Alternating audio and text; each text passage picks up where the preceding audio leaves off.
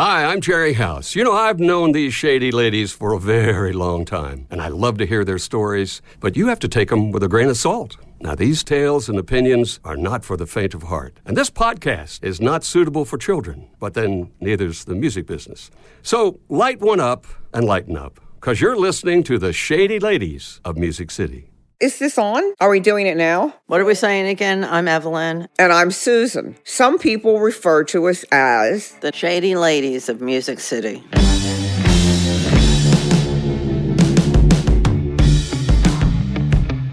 When I first got to Nashville, the women were not well known at all. And the ones that were well known were the older ones, like Tammy and Loretta and Dottie West. The young ones, I wasn't even sure who they were. But uh, I knew who Tammy was. My growing up in Pittsburgh, my mother knew the Mandrell sisters because they had the TV show. And so they were pretty well known in mid America, but there were not that many famous young women. And so that's why when I first got into the PR business, I wanted to work with Tammy Wynette. Tammy's voice was really unique because she had a catch in her voice and you know it was nobody else had it and it made everything sound so emotional and you know to hear Tammy sing live was unbelievable Well, it used to be funny. We would go over to Tammy's house, and you know, she was a real Southern girl, and uh, you know, she would cook food. And her husband George Richey was a great keyboard player, and he would play the piano, and she would sing. And Susan would sidle up to the piano next to Tammy and start singing away, and then Tammy would forget the words, and Susan would just knock her away.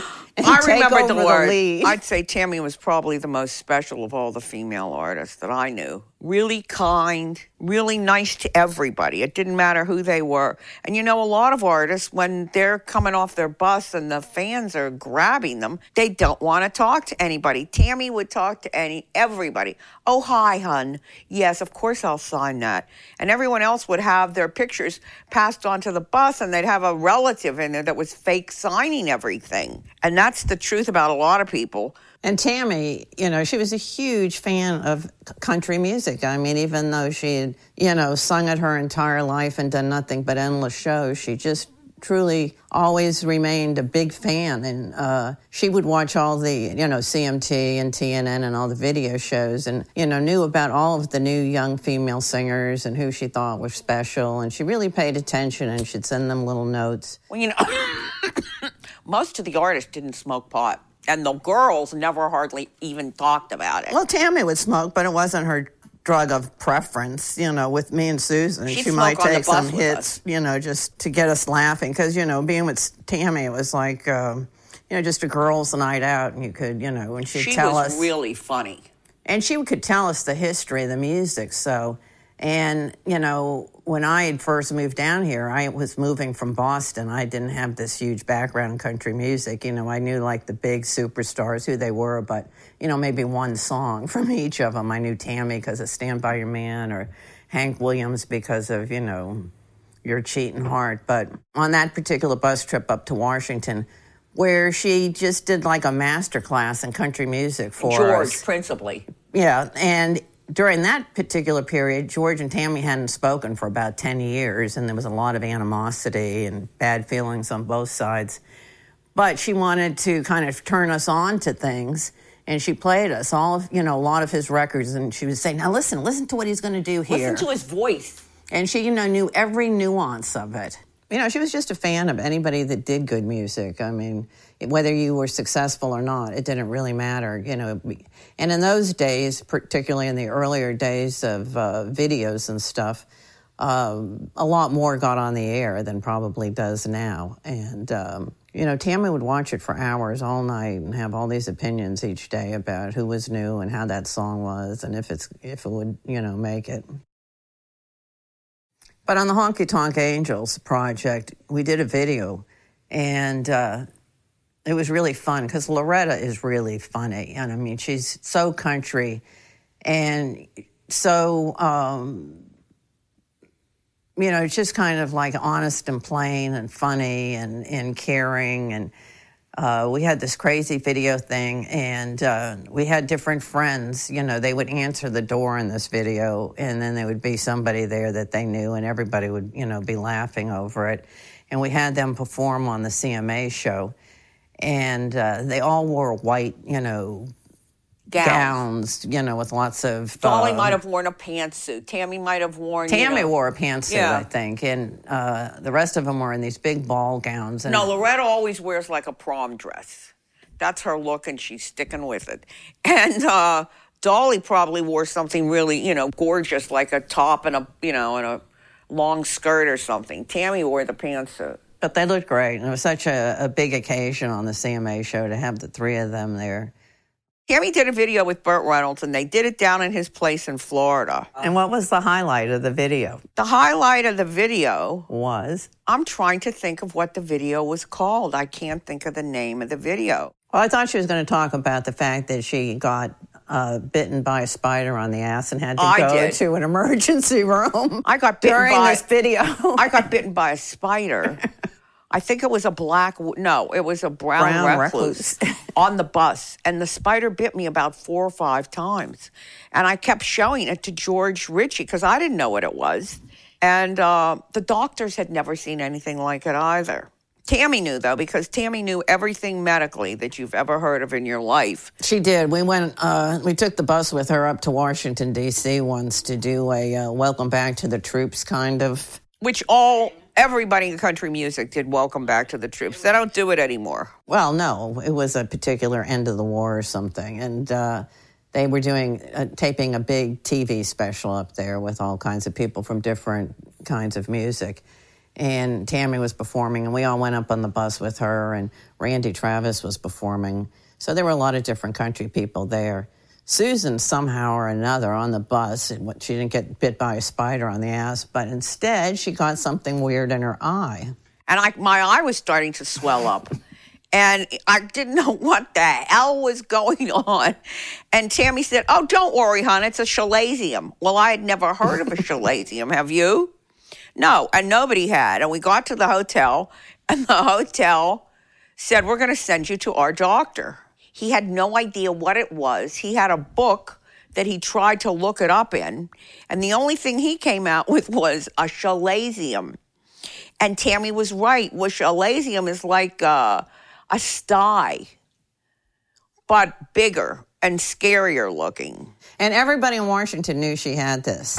Our friend Michael Campbell goes walking through the hotel lobby, and the guys, the uh, the, uh, concierge says, "Oh, your friend with the chalazium just went out."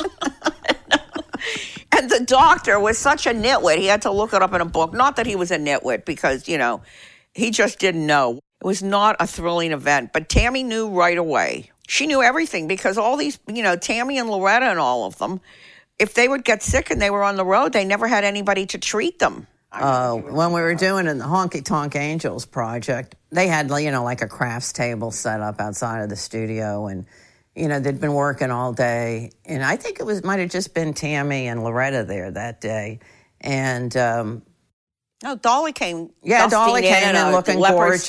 Yeah, that's right. She looked gorgeous. And then uh, Loretta said, "Oh, I have a headache," and you know she wanted to take an aspirin or some kind of pill. And Tammy looked at her and, and said, "You can't take that, you know, without food." And so she picked up this little square of you know cheddar cheese and shoved the pill in the middle of it and said, "Now you can take that." And that was that. And these two women knew more about pills than you know we could ever begin to Well, Tammy in her bedroom, in her dressing room, had a bowl. You know those big glass bowls filled with pills, all kind of pills. I don't know. I couldn't identify them now. I probably knew more of them back then. Well, I think they also knew, like, you know, kind of, you know, country folklore cures for things. There's no country folklore for chalazium. Well, there And would be. You could have put a, like a drain tea bag on your eye, like you do for a sty, and it would have helped. Well, no one suggested it, but I had to wear a patch over my eye. That was a look. and that was a great look while everyone was, you know, meeting the troops and Lorrie was there. I wasn't with her though. I think Evelyn was with her, and she was smoking and going outside. Oh, outside that's and a putting her. different visit. The trip that you're talking about was a different trip for another show to Washington. And um, Lorrie, we were in one of the big uh, reception rooms, and Lorrie spots this tiny little ashtray the size of a quarter and immediately lights up and pressures me to join her so she won't be the only person. I mean, I would never think of, you know, lighting up a cigarette in the White House in the reception area. Mm. But I did because I didn't want to put, you know, make Lorrie look bad. Which she always did. And she, you know, she didn't mean to, but, she, you know, nobody had told her that you can't smoke in there. Well, it wasn't that long ago. Smoking was frowned upon pretty much everywhere. I'd say that it was in the early 90s that we were up there, and it wasn't that big a deal then.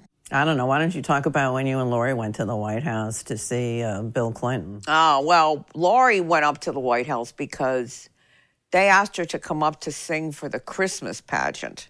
So we, we went up on the, we flew up finally got dressed. She looked unbelievably gorgeous. There were lots of radio guys that had little shrines to Lorrie back then. Uh, and she had on like a red dress with a white fur collar and a white fur hat, very holiday like. And we, she sang, and you know, then when you're done, you go into this huge room to eat, and there's a huge table, huge table and Clinton saw Lorrie. And I tell you, he almost fell over in her little velvet dress, and she was just breathtakingly beautiful. So, anyhow, Lorrie was there, and we saw Clinton, and, you know, we left. And she was going out with my friend Fred Thompson, who was the senator from Tennessee. And he was a wonderful guy, just fantastic. But meanwhile, the Star magazine published an article saying that Lorrie and Bill Clinton were in the back of a limo together. Now, I know that was impossible because I was with her every minute and it never happened. You know, Bill Clinton was never in the in the limo with us and so it was a huge story and I think Fred was not thrilled with it. And uh, we tried to get an attorney but he talked us out of suing them because when you sue a big company like as we now see, you know, if you sue them, they can go back and get records of every call you've made, every person that you've seen, everything you've done for like the last five years. And if you don't want your whole personal life exposed, you don't sue them. And that's why hardly anybody ever sued them. Lorrie was the beauty of the music business, and she had been married several times. Her first husband was a backup singer for George. Then she was married to Keith Whitley, and that was a huge thing. Then she was married to Clint Black's bus driver, then I, I don't remember. She's been married a few other times, but she's very happy with her husband, Randy, and they're building a hot chicken restaurant in Florida. And she grew up, her father played at the Opry all the time. So on the way home from the Opry, her father would always smell this unbelievable smell. And he finally tracked it down, and it was Prince's hot chicken. He walked home from the Opry. I mean, how did he smell it? I don't know, but he did. Lorrie said he did, and he knew what was going on. well, Emmylou was, you know, a, a, a, client, and she used to come to the office with her dog named Bonaparte, and it was a big black standard poodle. And he wasn't a standard poodle. What was he? I don't know, but a big dog, but a, not a standard but poodle. he looked like a poodle. He was like a water dog. well, that could be. I mean, he, he was like Obama's dog. He was some kind of big black curly dog. Rescue. Named Bonaparte. And she loved that dog so much and took him everywhere. And when he passed, she started Bonaparte's Retreat as a rescue place that, you know, it flourishes to this day. She's a big dog lover. She's and one of her daughters interned at Asylum for us. Yeah, I can't remember which one. Can you? No, but why do you ask these questions? Well, you mentioned her daughter, and now we can't well, think of the just name. Passed as her daughter, you know, nobody. I can't knew. think of the daughter's name. Wait, I can see her. I can see her too, but I can't think of the name.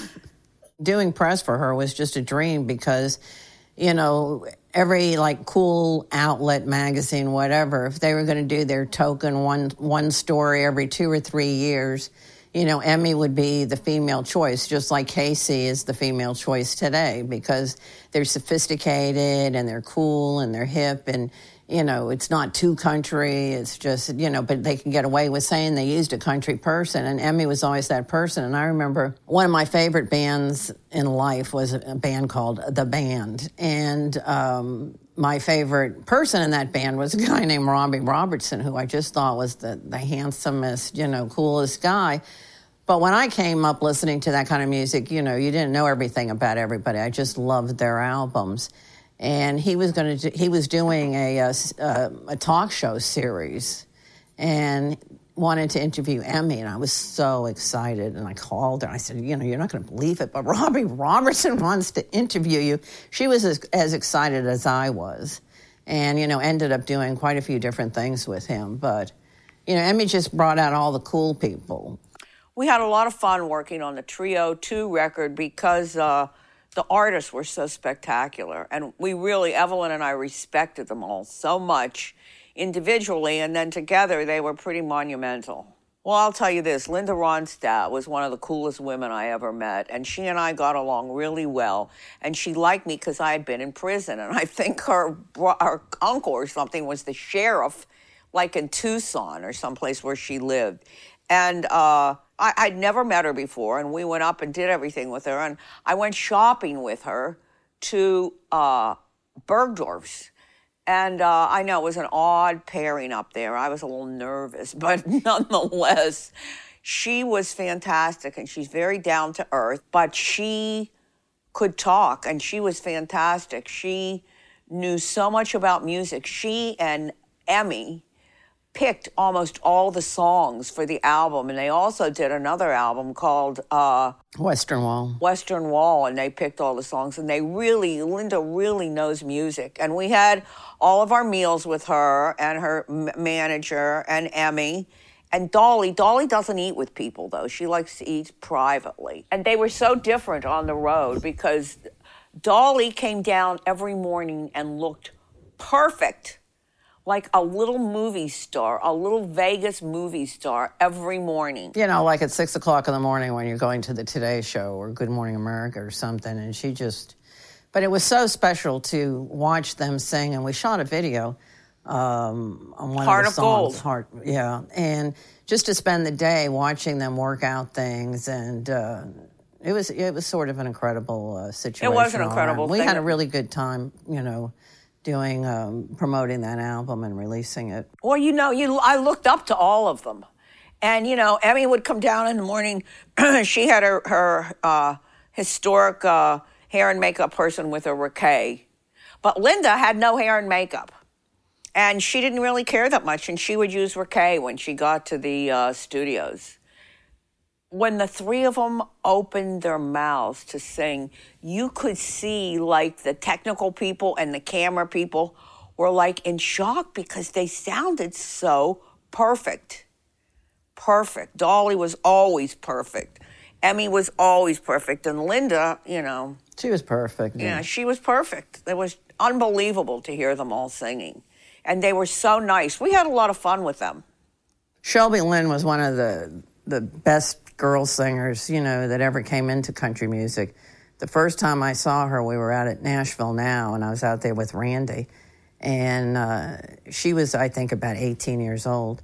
And she was getting her first performance spot on, on the Ralph Emery show.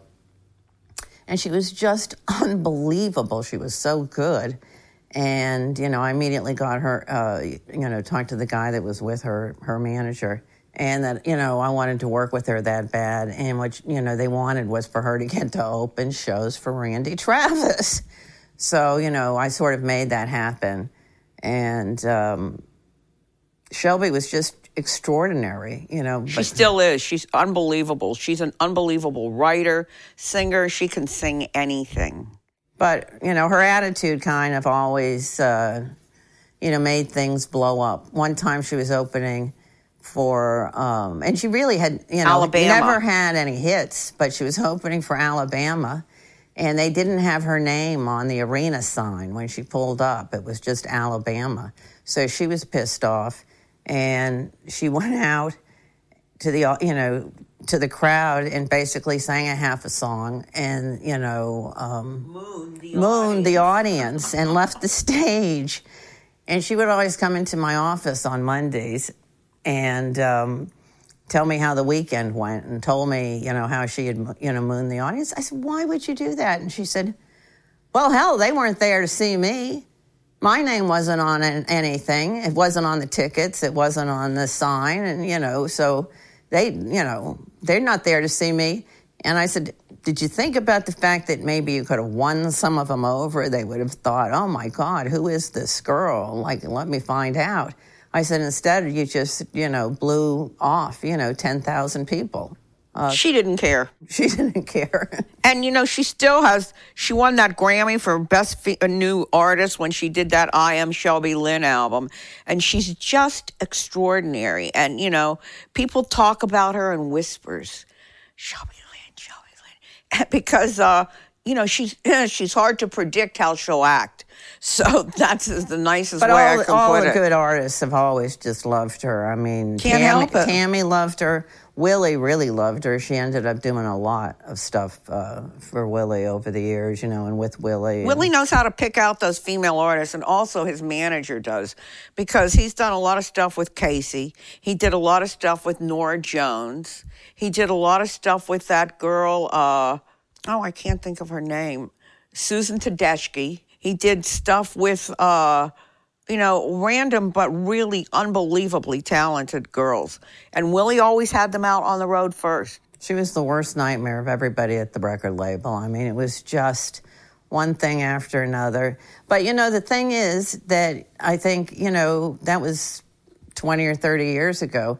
She's always been able to make a living in music. She's always been acclaimed. She always, you know, people know that she's special. And so, you know, she carved out a certain kind of life for herself. You know, you kind of hope and wish that, you know, she was a superstar, but maybe not, you know. She's still getting to do exactly what she wants to do, and she's never compromised. No, she has. And sometimes she'll make some of the strange ass albums that, you know, wh- where there's so much effect and produce, you know, production that you forget about, you know, who's singing it. And in fact, there was one project that she had done like that, and I didn't think was very good. But, you know, that was just my opinion. But she did something for us. I can't remember what it was, where she sang as opposed to, you know, just did lots of. you mean attitude. the Tammy Wynette Remembered no, album? no, it wasn't that. It was something after that. But- George? no, but whatever it was, the label person was in town and saw her sing and was so blown away because they didn't know that part of her as a singer. They just knew the, the part that was all production and attitude as opposed to the fact that the chick could sing the paint off the walls. And when she lets loose and really shows that, uh, it's just an extraordinary thing to see. It's almost as if she's afraid to let people know How good she is. how great she is. I worked out to every album of Shelby's. I used to play it, work out, play it, and listen to it in the car. It's when I finally figured out how to get a CD to play in the car. it was a short space, though, because then they stopped putting CD players in the car. But I still have mine. Other females that were really interesting. Carlene Carter was very interesting. She is uh, Johnny Cash's stepdaughter and June Cash's June Daughter. Carter Cash daughter with uh, Carl Smith, Smith. who was a big country star too. And she can really sing, but in a whole different way. Her grandmother was Mabel Carter, Maybelle Carter.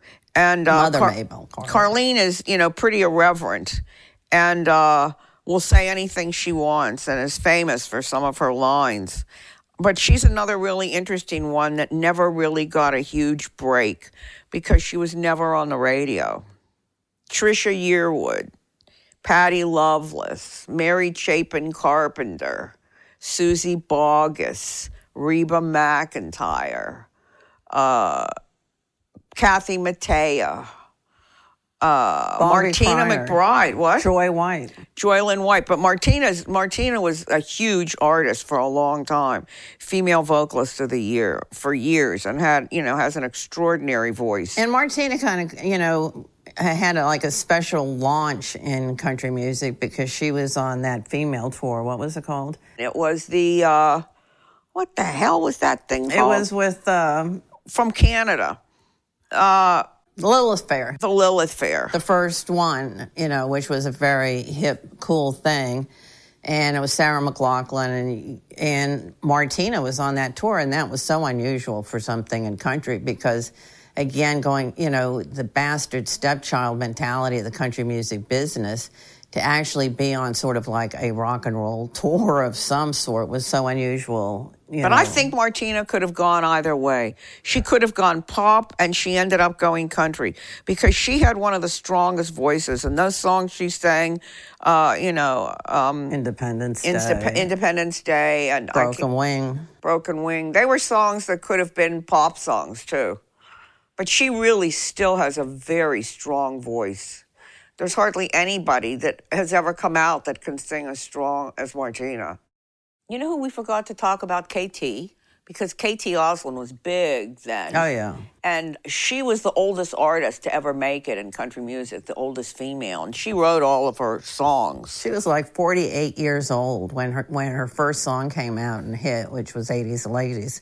And it was so different. And she had been you know, she lived in New York and she was doing Broadway stuff. And she came with this album that was so extraordinary and it was such a great story. I mean, you know, it was unheard of for anybody 48 years old to release a single and to have a hit like that. And she wrote like 35 songs and she recorded them all. And then she stopped. You know, she won a bunch of Grammys and she was the only female artist to win Song of the Year. Uh, in country music. And uh, she went to the Grammy. She had never obviously been there before. She was with a date. And uh, they had, uh, you know, back then is when they started giving out the huge gift bags. And, you know, she wasn't prepared for this because she had no money and she did commercials, but, you know, she wore all vintage clothes and, you know, lived a very pecunious but funny life. So when she won Song of the Year, she won two Grammys that night for Song of the Year and Female Country Artist. And they called her backstage to give her her basket, and she was really excited. You know, she thought she was going to get, you know, clothes or a watch or a radio or something, and they gave her a basket of batteries. that was the whole thing. All different sizes of batteries. Now, why they would give the female artist of the year batteries is beyond me, but she kept that basket for years and those batteries because it was so. She said she was so shocked when she opened the basket and there were all these batteries. She kept looking to see if, you know, maybe there was a Rolex underneath the batteries, but there wasn't. Now, to address all the Music City myths and legends that surround country music. One of our listeners has submitted Was Tammy Wynette really kidnapped? Well, she certainly always said she was. She told me she was. Rumor has it that her husband, uh, George Richey, sort of beat her up, and, you know, she just attributed her. Uh, uh, bruised face to the fact that um, she was kidnapped. I'll tell you, she went to her grave uh, saying that that was the case, but I'm not absolutely sure because I wasn't there. Thanks for listening. You be sure to subscribe, and we'll be sure to catch you off guard. So light one up and lighten up. Tune in next week for our episode Scammers We Have Known and Loved where we talk about all of the shysters that have been a part of our lives and how they ultimately ended up in jail. We want to hear from you. Music City is an absolute rumor mill. There are so many tall tales Nashville is built on. Some are true, some are false, but we sure get a laugh out of all of them. If you've heard a rumor about a country music icon, Nashville, or the music industry, submit it on our website at www.shadyladiesofmusiccity.com for the chance to have it addressed on our Music City Myths segment in our next episode. So, share and tell your friends. Then rate, review, and subscribe. Don't be quiet about this. We need you to tell everyone because why is someone going to listen to this? No one has any idea who that we are. So it's up to you to get us known it has to be a viral thing. It has to be a, uh, you know, word of mouth thing because we're putting our faith in your hands. We are.